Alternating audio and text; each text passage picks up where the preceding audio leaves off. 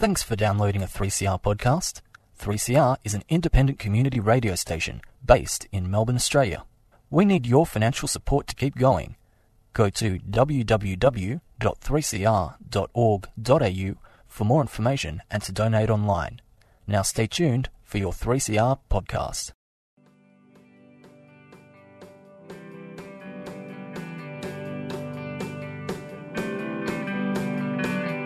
Animales humanos, animales humanos, animales, animales, animales.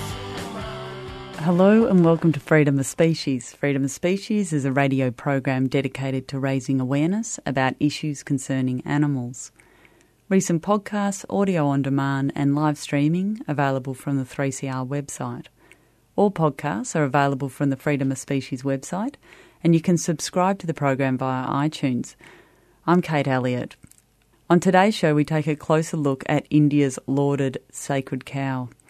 Nearly eighty percent of India's one point three billion population are Hindu, a religion that reveres the cow as sacred. A status that is reflected in legislation, cow slaughter is restricted in most Indian states. Yet in two thousand fourteen, India became the largest global exporter of beef and now earns more from exporting beef than rice. It is also the largest milk producer in the world and currently has an eleven billion U S dollar leather industry that is projected to grow twenty-four percent per annum over the next five years. So how can a Hindu-majority country that recognises cows as sacred also be a major global producer of beef, leather and milk? Today we hear an interview that I conducted with Doctor Yamini Narayanan, a research fellow at Deakin University, a couple of weeks ago. Her research focuses on trying to unravel this most perplexing contradiction. And that's where we started the conversation. How can such a contradiction of sacredness and exploitation of cows exist in India? Almost nothing, I think, exemplifies the staggering contradiction in worldviews and practices in India, as such as the issues around cattle, especially around bulls, cows and bull calves. Cows in India, cows and bulls in India are one of the most sacred icons in Hinduism, worshipped directly as divinity, and they are directly regarded as God. Uh, the Eden The Hindu Eden, so to speak, is actually a pastoral cattle grazing haven. Uh, like Jesus the shepherd in Christianity, Krishna the cowherd is depicted in Hindu scriptures as engaged in loving cattle husbandry. Um, the mother cow is believed to encompass the whole universe. Cow protection actually stands in Hinduism as protection for all that lives. So cow protection doesn't only mean only the cow, but actually for, um, especially Mahatma Gandhi interpreted cow protection as standing for protection of all that lives. Um, and of all the animals and birds that have held divine statuses in historical and current times in India, the cow occupies definitely the most sacred space. Uh, and Lord Krishna equates the cow or the bull to the universe itself. So cow protection actually means the protection of the whole universe itself, according to Hindu theological interpretations. And the cow or the bull in Hinduism stands for dharma, which is um, variously understood as duty, law, righteous conduct, justice, ethics, et cetera. So the cow actually stands symbolically equal to the to, to human morality. Uh, and in the Bhagavad Gita, Lord Krishna actually predicts that in the Dark Age, which Hindus believe is currently in progress, the cows and bulls will suffer intensely as human morality breaks down further and further. In fact, the cow and bull epitomize the suffering of all cattle and of all animals because of the increase in breakdown in human morality. So is the sacredness of cows in the Hindu religion based purely on an intrinsic appreciation of them, or did this belief arise from the utility of cows to provide milk and manure and other valuable products? I think the original interpretation of Hinduism as regards cattle protectionism definitely regarded the cow as sacred for herself. Catherine Albanese, who's an American scholar on religion and nature, she makes a very crucial and useful distinction between nature as sacred and nature as sacred resource. And when you talk about nature as sacred, you do value nature, or animals, as the case may be, as intrinsically sacred and valuable for themselves.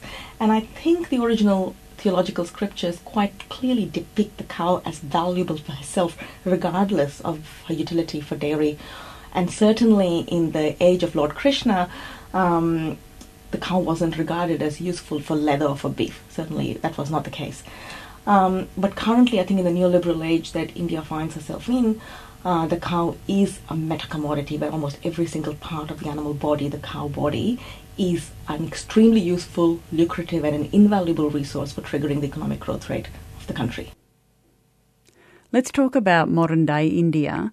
I'm sure it will be a surprise to many people that India is one of the top five exporters of beef, I believe, and has a massive dairy industry and a massive leather cowhide industry. How can these exist in a Hindu-majority country that believes cows to be sacred? India is currently the top beef-exporting country in the world. Since two thousand fourteen, uh, the, U- the U S Department of Agriculture has noted that India has actually widened its lead over second-ranked Brazil in its export of beef.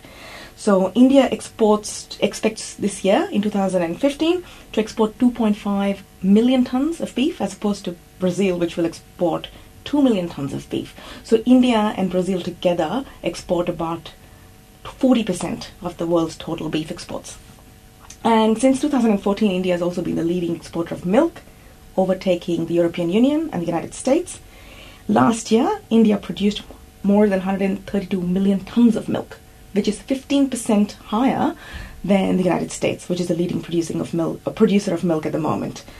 So currently, India exports only to its neighbours, which is predominantly Pakistan and Bangladesh. But over the next ten years, India's milk production will include the European Union and the United States. So it's actually expected to treble. The leather industry in India as well is currently the top ten foreign exchange earners, with an annual growth rate of a staggering thirteen point five percent, according to the Leather Council of India.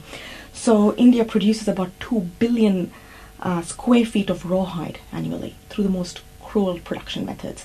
So these are all really top earners for India, right? Now, the economic objectification of, in, of cattle in India, I believe, is actually quite compatible in some ways with the religious, what has come to be the religious objectification of cattle in India. I think In in the scriptures, there was, I don't think cows were regarded as, uh, were objectified as as sacred. But what has now come to become uh, is actually an objectification of cattle, a religious objectification of cattle, which I believe is quite compatible with the economic objectification of cattle. And the two work together quite well in basically the, what has come to be the brutalization and the exploitation of cattle in India. Can you expand on that idea? How do you see the common ground between the objectification of cows through religion and also the objectification of cows by industry? Um, in my interviews, for example, with theologians or with priests, of, including of Krishna temples in India, as well as with animal husbandry officials in India, they would both talk about the cow as valuable for exactly the same reason, which is her capacity to give milk and her capacity to sort of give of herself and sacrifice of herself entirely, her entire body, like much like a mother. It's described in very sentimental terms, but it's much like a mother. A cow sacrifices the entirety of herself, right? Um, as as regards the religious objectification, when a when a cow is designated or regarded as a god, it ceases to be a cow. It's denied the right to be a cow in its natural environment. A cow, uh, when it's sacralized or when it is designated as a, as a as a god, actually becomes an object of worship. It actually is expected to perform and behave as a god. It is made to sort of go through all these sorts of religious performances, cultural performances, and I think the fundamental right of a cattle to act and behave and be as a cattle is completely violated the minute it becomes god, or the minute it becomes uh, objectified as a performance. performance object in order to sort of play out its role, for a living cow to play, play out its role as a god. So um, the objectification, regardless of purpose or process, is inherently a violent process. Like feminists have talked about how the objectification of women is an inherently violent process. And similarly, the, and you know, in India as well, um, women have been objectified as sacred, or women have been objectified as goddesses. And again, India has a very, very sort of high rate of violence against women. And it's not really surprising then that a cow which is sacralized or sound, which is which is objectified as sacred also has this sort of high rate of violence. So the cow effectively becomes an idol, and that sacredness has um, little bearing on the status of cattle and their, their the actual protection of them in India.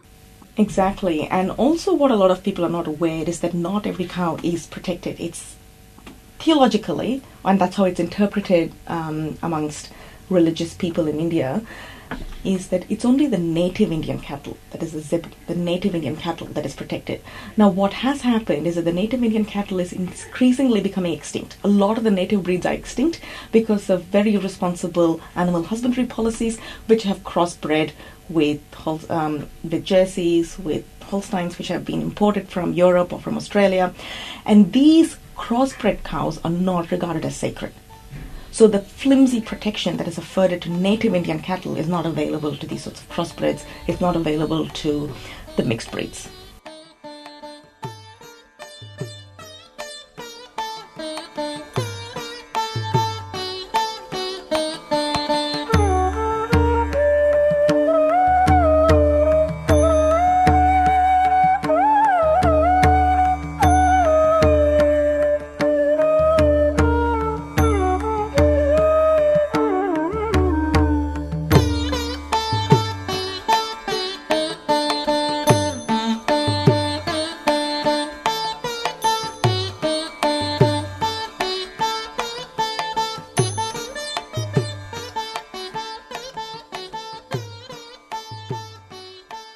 You are listening to three C R's weekly animal advocacy program, Freedom of Species.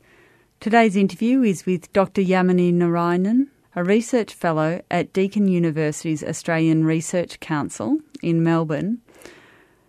Although many people may be aware of the sacred status the cow holds in Hindu religion, today we are discovering that this honour provides little protection for the vast majority of cattle in India. In fact, India is one of the largest exporters of beef, despite not raising cattle directly for this purpose. In Australia, for example, you actually have broiler cattle raised for the beef industry. In India, because cow slaughter is officially banned, it's prohibited because of laws inspired by Hinduism, we actually don't have beef cattle. We don't actually have cattle raised explicitly for the purposes of beef. So it's almost entirely dairy cattle, spent dairy cattle that end up as beef. So we don't actually have uh, an active beef industry. Um, all of India's beef industry, the sum total of India's beef exports come from actually spent dairy cattle or from the you know bulls and bull calves, which are regarded as a waste industry of, of um, dairy. All of India's dairy industry as well is actually not uh, large feedlots or large dairy farms. They're actually small a number of millions and millions of rural households, rural households who have anything between two to six dairy cattle, for example, and who generally sell them for slaughter once their um, dairy utilisation has been achieved. So that's not dissimilar to the Australian dairy industry that, on the face of it, is not a kill industry, but in fact kills around seven hundred thousand calves within the first week of their lives every year in Australia. And and they also send their spent milking cows to slaughterhouse once their milk production has dropped off. So the death toll of the dairy industry is very much hidden, both in Australia and in India. Absolutely. And in fact, the grisly realities of India's dairy violence is obscured by the fact that the cow is purportedly a protected animal, right? So a lot of the slaughterhouses, a lot of the route to the slaughterhouses is actually via temples. It's via religious institutions. So um, what traditionally used to happen in India is that we would donate the you know, so-called spent cattle or the useless bull calves to a cow sanctuary, like the which were called the Goshalas. And what now happens is the Goshalas, so people donate these animals, these spent animals to the Goshalas, and the Goshalas sort of use the backyard, uh, the back door entry, the back door exit rather, to um, sell them off to butchers.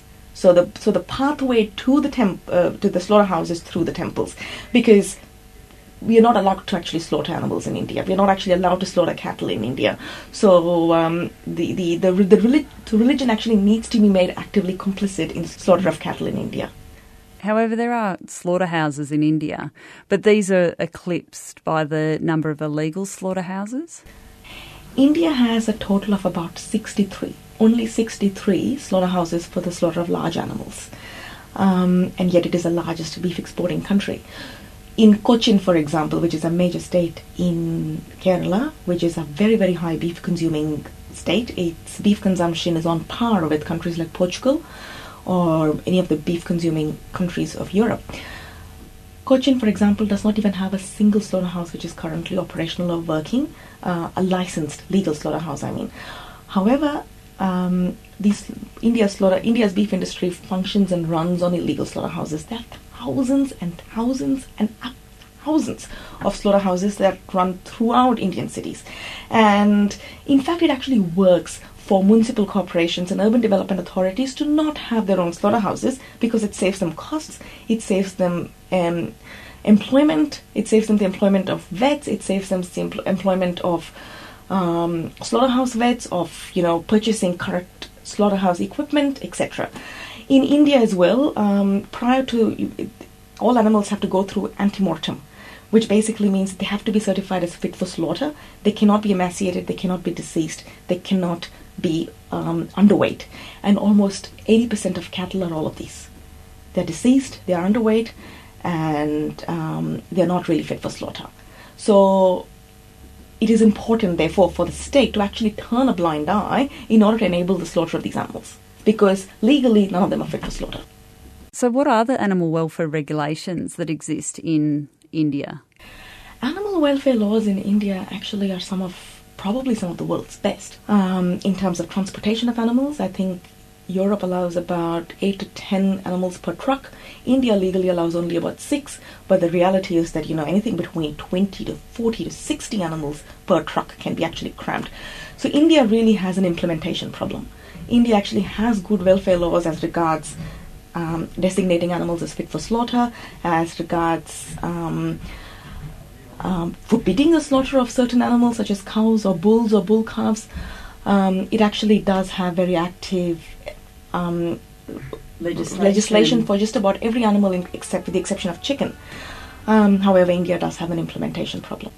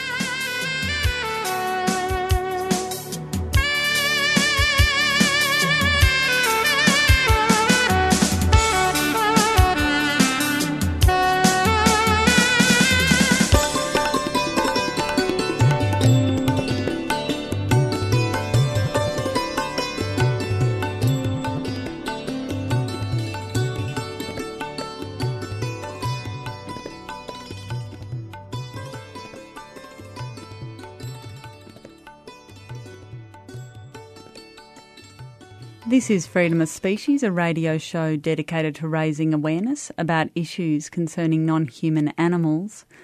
Today we're discussing the surprising and shocking industries in India that profit from the exploitation of cattle. Surprising because the general perception is that in the Hindu majority country that there is the concept of the holy cow that offers some form of protection for cattle in India.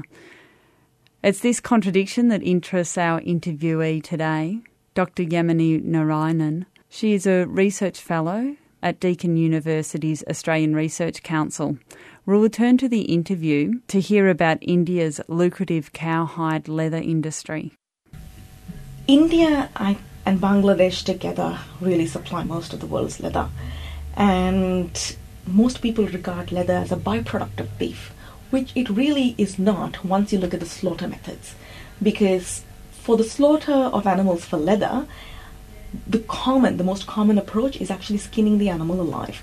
And the reason for skinning the animal alive is because we still follow the, the, the world standards um, set by Morocco in the eighteen hundreds, where Morocco was at that time the leading producer of leather. And Moroccan animals generally tended to be larger than Indian animals. So in order for India to be able to compete with larger animals, in order to have undamaged skin, basically, the animal was actually skinned alive from head to the butt, right? So this, the, the most common method for, for sourcing rawhide is skinning the animal alive, which is common in India and Bangladesh. And just to give you an example, Germany, which is the largest importer of rawhide from India, uses it for its car manufacturing industries, for producing seats.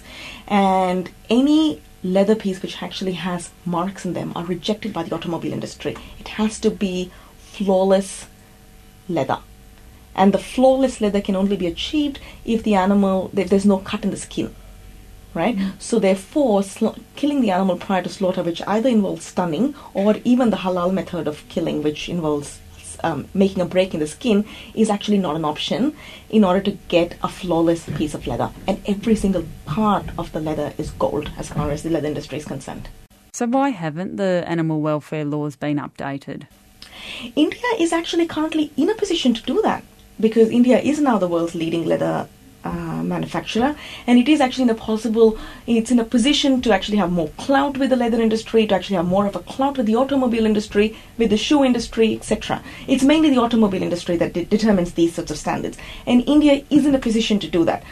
However, it has just not been a priority for the Indian state to actually take on actively animal activism or animal welfare. It just has not been a priority because it makes so much money.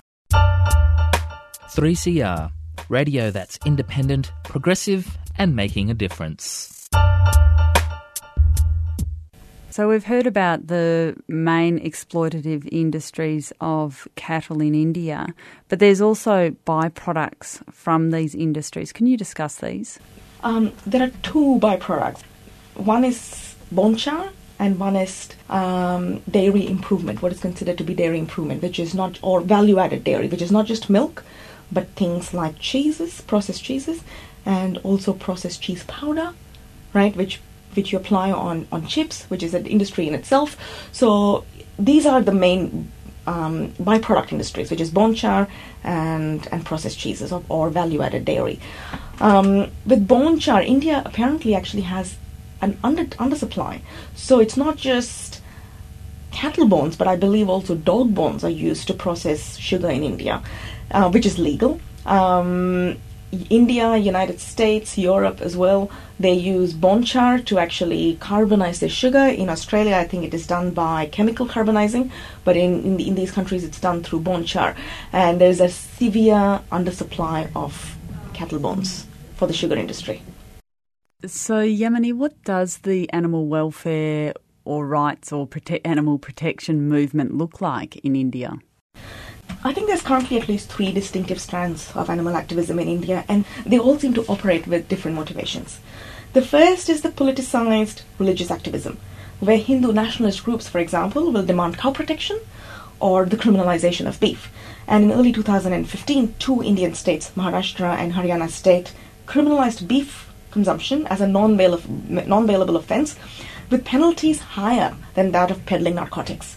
So currently there is a furore in India over a four-day meat ban in several cities throughout India for indifference for um, a Jain festival. However, this kind of activism is based heavily on religious identity politics and the political marginalisation and demoralisation of Muslim minorities and Hindu low castes. So it is by no means, in my view, concerned with genuine animal welfare. More vitally, they do not work for animal welfare.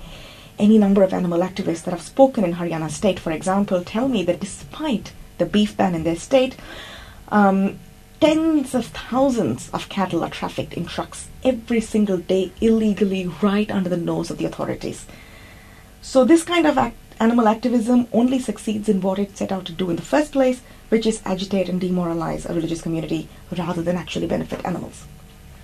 The second strand of animal activism in India is the vegan advocacy of the upper class, Western-influenced intellectuals who borrow animal liberation frameworks almost unquestioningly from the West, and influenced by the narratives of PETA or Animal Australia, for, for instance, both organizations I do have much respect for.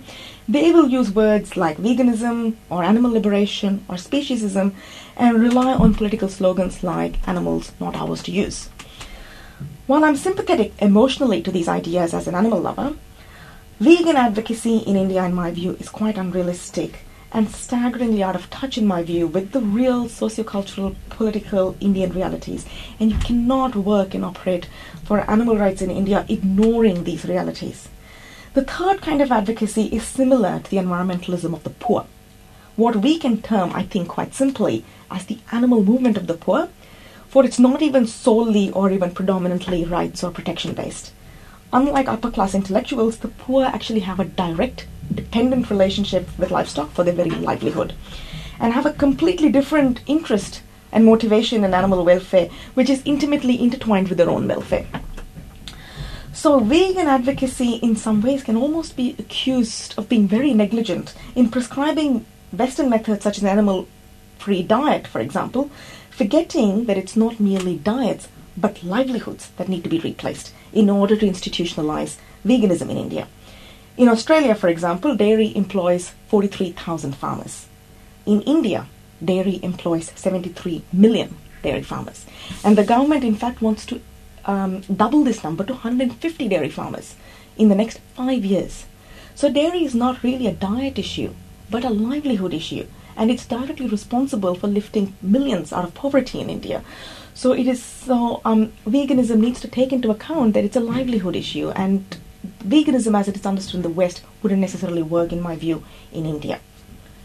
This reminds me of a conversation that we've had in the past about um, what constitutes veganism, particularly in the context of India.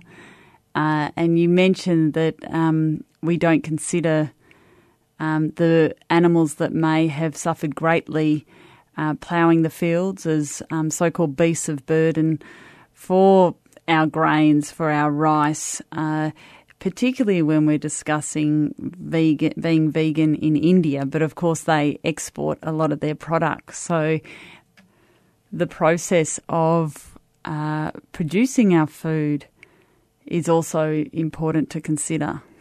Um, veganism that only focuses on eschewing meat, dairy or eggs, for example, makes a deeply flawed assumption that plant-based agriculture is less violent to those very animals that vegan advocacy seeks to protect.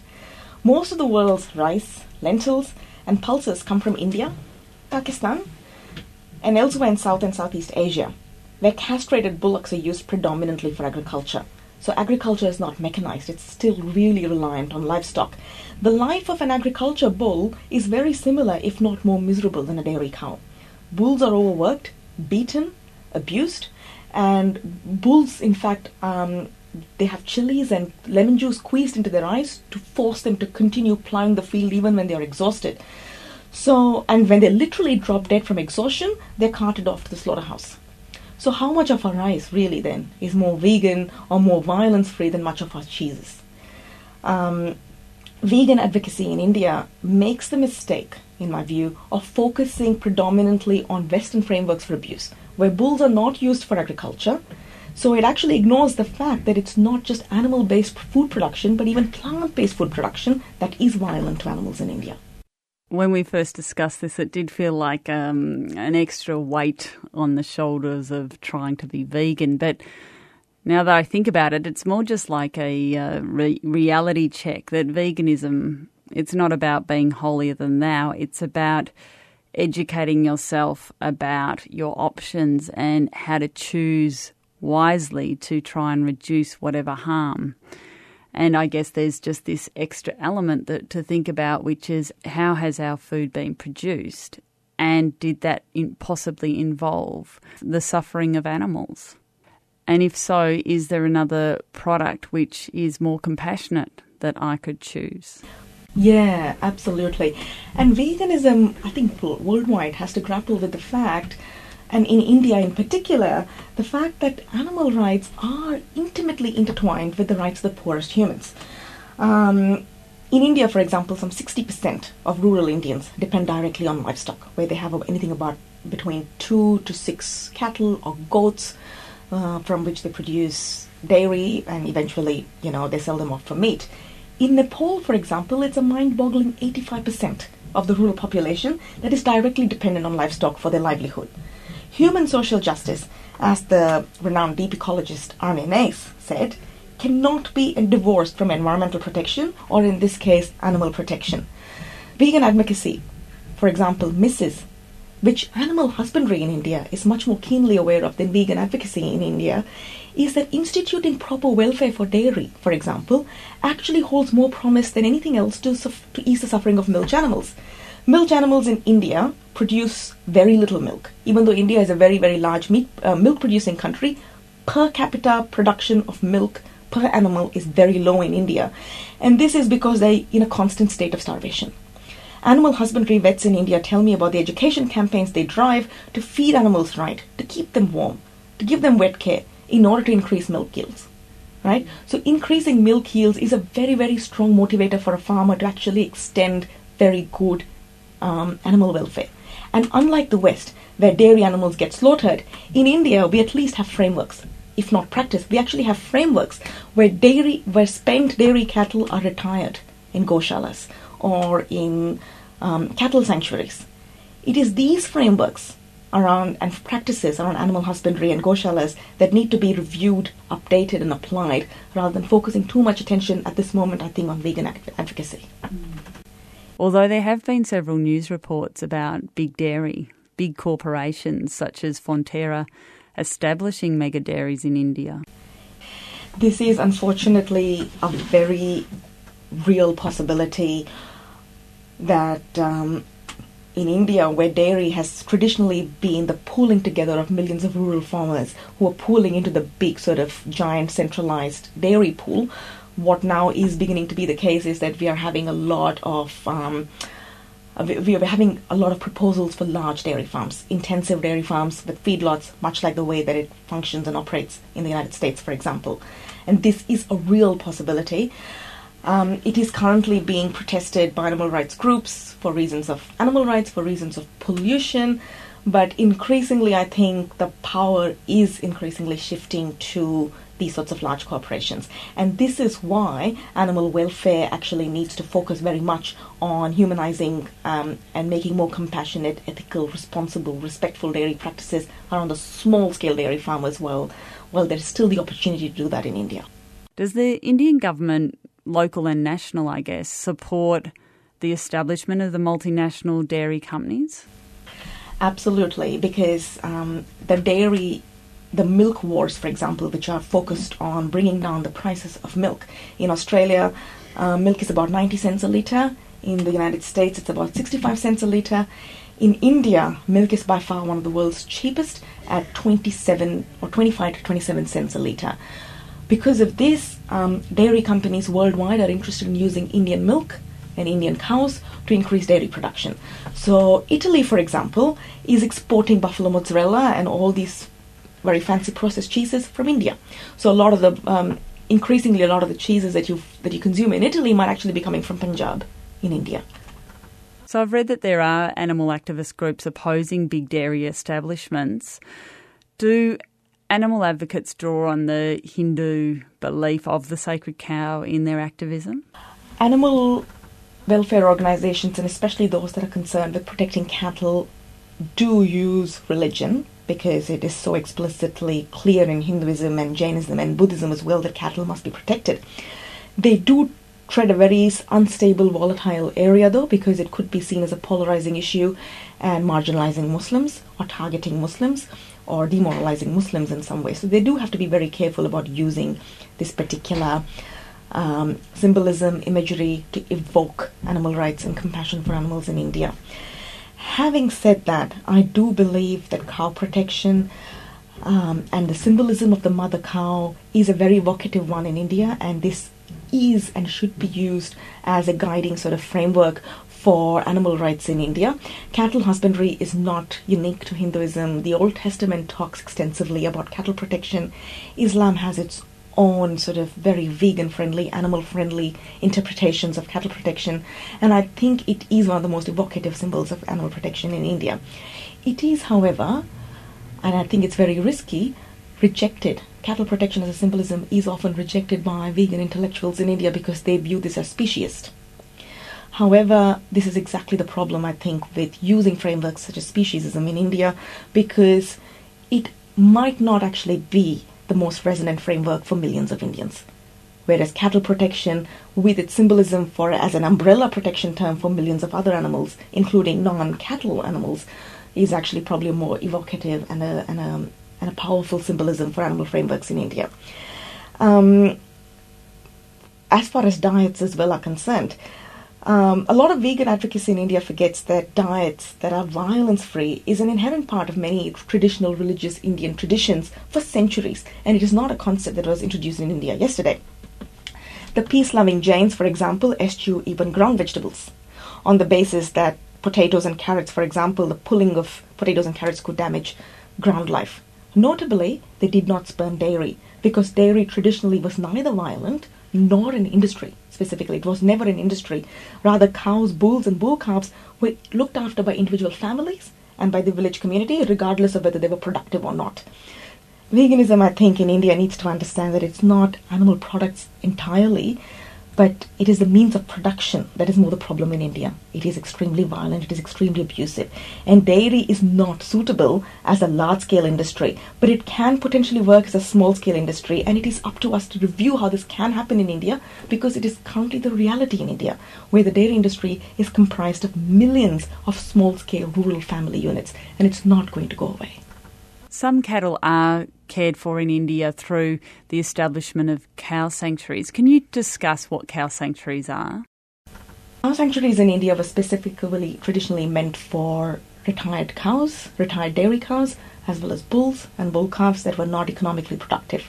Now, in order to sustain dairy um, cow sanctuaries economically, one thing is that animal husbandry really needs to review how it conducts its policies, because what animal re- husbandry currently does is artificially inseminate almost profligately, which basically means that our cattle population is way higher than it would be normally.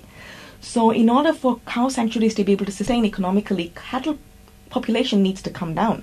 And cattle population doesn't need to come down by culling them or killing them. It needs to come down through animal husbandry policies, not artificially inseminating them at this rate. So that's a main, that's a really important aspect for um, cow sanctuaries in order to, for them to be able to function. Secondly, of course, we really need to review the scale of consumption.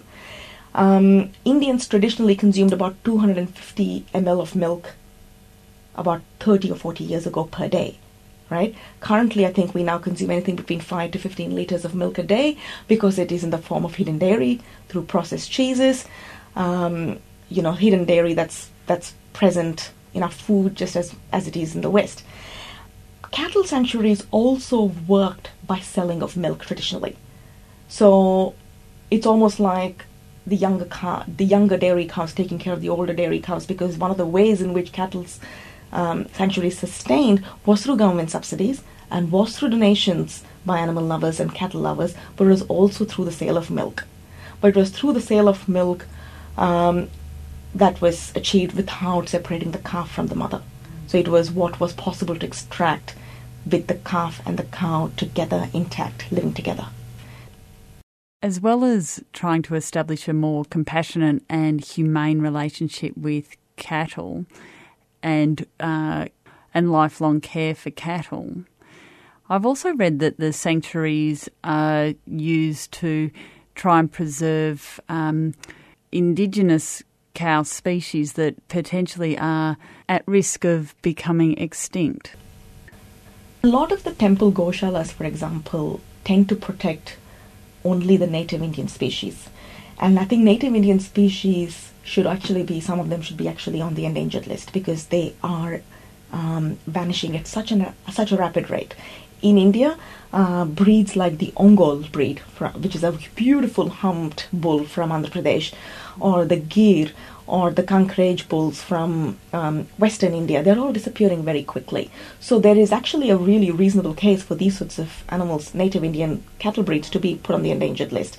Having said that, given that overwhelmingly our cattle population in India currently are crossbreeds, and they currently are mixed breeds, Um, it is very, very difficult if religious frameworks consider only cat- native cattle worthy of protection, because um, mixed breeds in India are unable to withstand Indian weather, they are unable to tolerate Indian weather, they are very delicate, they are susceptible to tropical diseases, they in fact need protection very desperately, possibly even more than the native cattle breeds. So um, there's a really strong case to, to reframe um, what cattle protection actually means, and this requires the participation of animal activists, of animal husbandry, of theologians, of priests, of feminists. It's a lot of us. What a beautiful way to finish the interview. We have run out of time, and we haven't even really started to discuss your study interest, which is urban design and urban policy, and how that affects the treatment of cattle in India and in Southeast Asia. So we'll have to have you back on the program, but are there any um, issues that you would like to mention just before we do finish the interview? I think there were just two points that I wanted to make, and um, one is as regards um, advocacy for animals in India or in any developing country, for example. The problem with institutionalizing or mainstreaming veganism as it is understood in the West is that in in, a, in, in countries where there is a very strong animal-human relationship, uh, which is actually based precisely on economic benefit, is that um, veganism implies, whether or not it explicitly articulates this, is that there's no mutual beneficial relationship whatsoever can exist between humans and non-humans. But there are several examples of respectful dairy farms in India, the Ahimsa dairy farms in New Zealand or U- UK, for example, that function on the principle of non-violence. Male calves are allowed to stay with their lactating mothers. No bull, bull calf or spent cow was slaughtered to run profitable dairy farms. And I think in developing countries especially, we need to explore more of these practical alternatives that foster a relationship of trust and respect between humans and non-humans, rather than demonize all human, non-human relationships. And it is also far more practical in developing countries where human, non-human relationships for economic benefit will exist, no matter what we may wish. Um, the second point that I didn't have time to speak much about was um, the status of buffaloes in India, where a lot of you know buffaloes actually fall outside of the ambit of cattle slaughter and cattle protection, and I think this is something which really needs to be weaved in very strongly in animal advocacy in India, um, because not only is the buffalo not regarded as a sacred bovine, in many worldviews it is actually regarded as a low-caste bovine, and if it is a low-caste bovine it is actually more vulnerable to abuse, whereas um, buffalo milk is actually more expensive, more lucrative, and buffalo milk is what is um, in demand worldwide for cheese. Does the caste system extend to non-human animals? Certainly, I think there is within, within the milching animals. Um, there's certainly a caste system within the milching animals. For example, protection, flimsy as it is, is only afforded to native Indian bulls and cows. Um, the milching animals at the bottom of the rung, such as buffaloes or goats or sheep, receive no protection whatsoever, and they are really subject to extraordinary abuse and extraordinary levels of slaughter.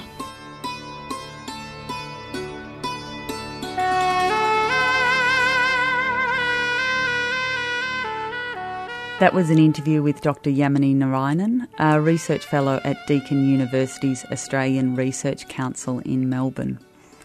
Today, Yamini provided a broad overview of the plight of cattle in India. However, Yamini's specific research interest explores trans-species feminist urban planning, including but definitely not limited to examining the significant yet invisible role of animals in city building and the complicity of urban religion in enabling animal exploitation for urban development. You can find out more about Doctor Narayanan's work from Deakin University website, including her recently published book, Uh, published this year, Religion, Heritage and the Sustainable City, Hinduism and Urbanisation in Jaipur.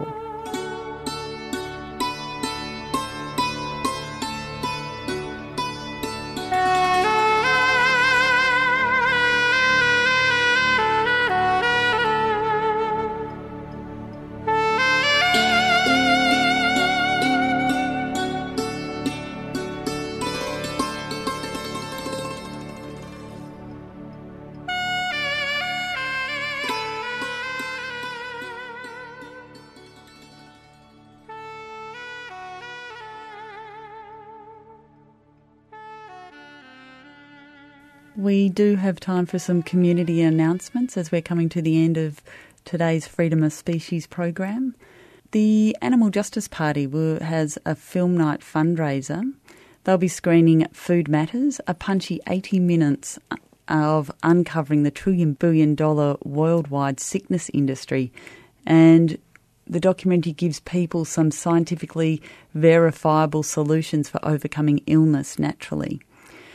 With nutritionally depleted foods, chemical additives and our tendency to rely upon pharmaceutical drugs to treat what's wrong with our malnourished bodies, it's no wonder that the modern society is getting sicker. So that's what the documentary Food Matters covers, all in eighty minutes. Um, and it helps focus us, rethink the belief systems fed to us by our modern medical and healthcare establishments. It's an Animal Justice Party fundraiser. It will be screened on Wednesday the seventh of October, so that's next Wednesday, at Long Play, three eighteen St George's Road in Northcote in Melbourne.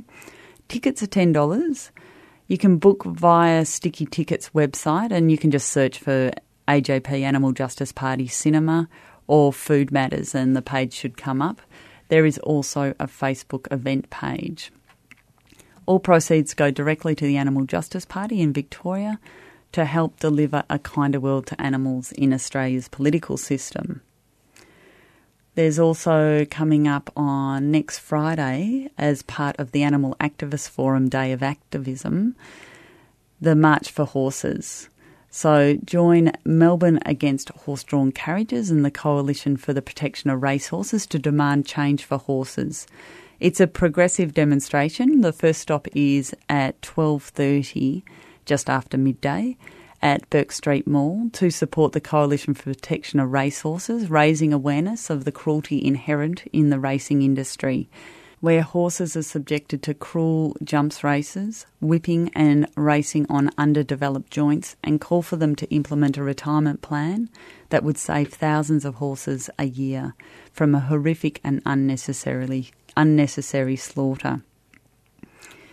The gathering then marches to the Town Hall, where the Animal Justice Party's Melbourne Against Horse-Drawn Carriages will present their petition of over seven thousand five hundred sig- signatures demanding an end to the horse-drawn carriage trade in Melbourne C B D. The rally will then wrap up with um, the very place where the carriage horses are forced to stand on hard surfaces for up to twelve hours a day with restricted movement, nowhere to graze and limited access to food and water. So the details again, that's next Friday, um, starting at the Bourke Street Mall at twelve thirty p m and ends at St Paul's Cathedral at two p m. You can R S V P on via the Facebook event page. Um, please turn up. And of course, everyone should have already bought their Animal Activist Forum tickets. If not getting quick, I think the deadline is uh, pretty soon, in the next day or so. It is coming up next weekend. Um, to buy your last-minute tickets or to see the conference schedule, uh, you can visit w w w dot activist forum dot com. So that's it for today. Tune in next week. Uh, Emma Townsend's back in the studio. If you would like to contact the Freedom of Species team, please do at info at freedom of species dot org. We have Twitter, Facebook, and we do have a website with our podcasts. And throughout today's program, we heard some of um, Yamini's favourite Indian music, and I'll leave you with the full play of one piece titled Prakriti.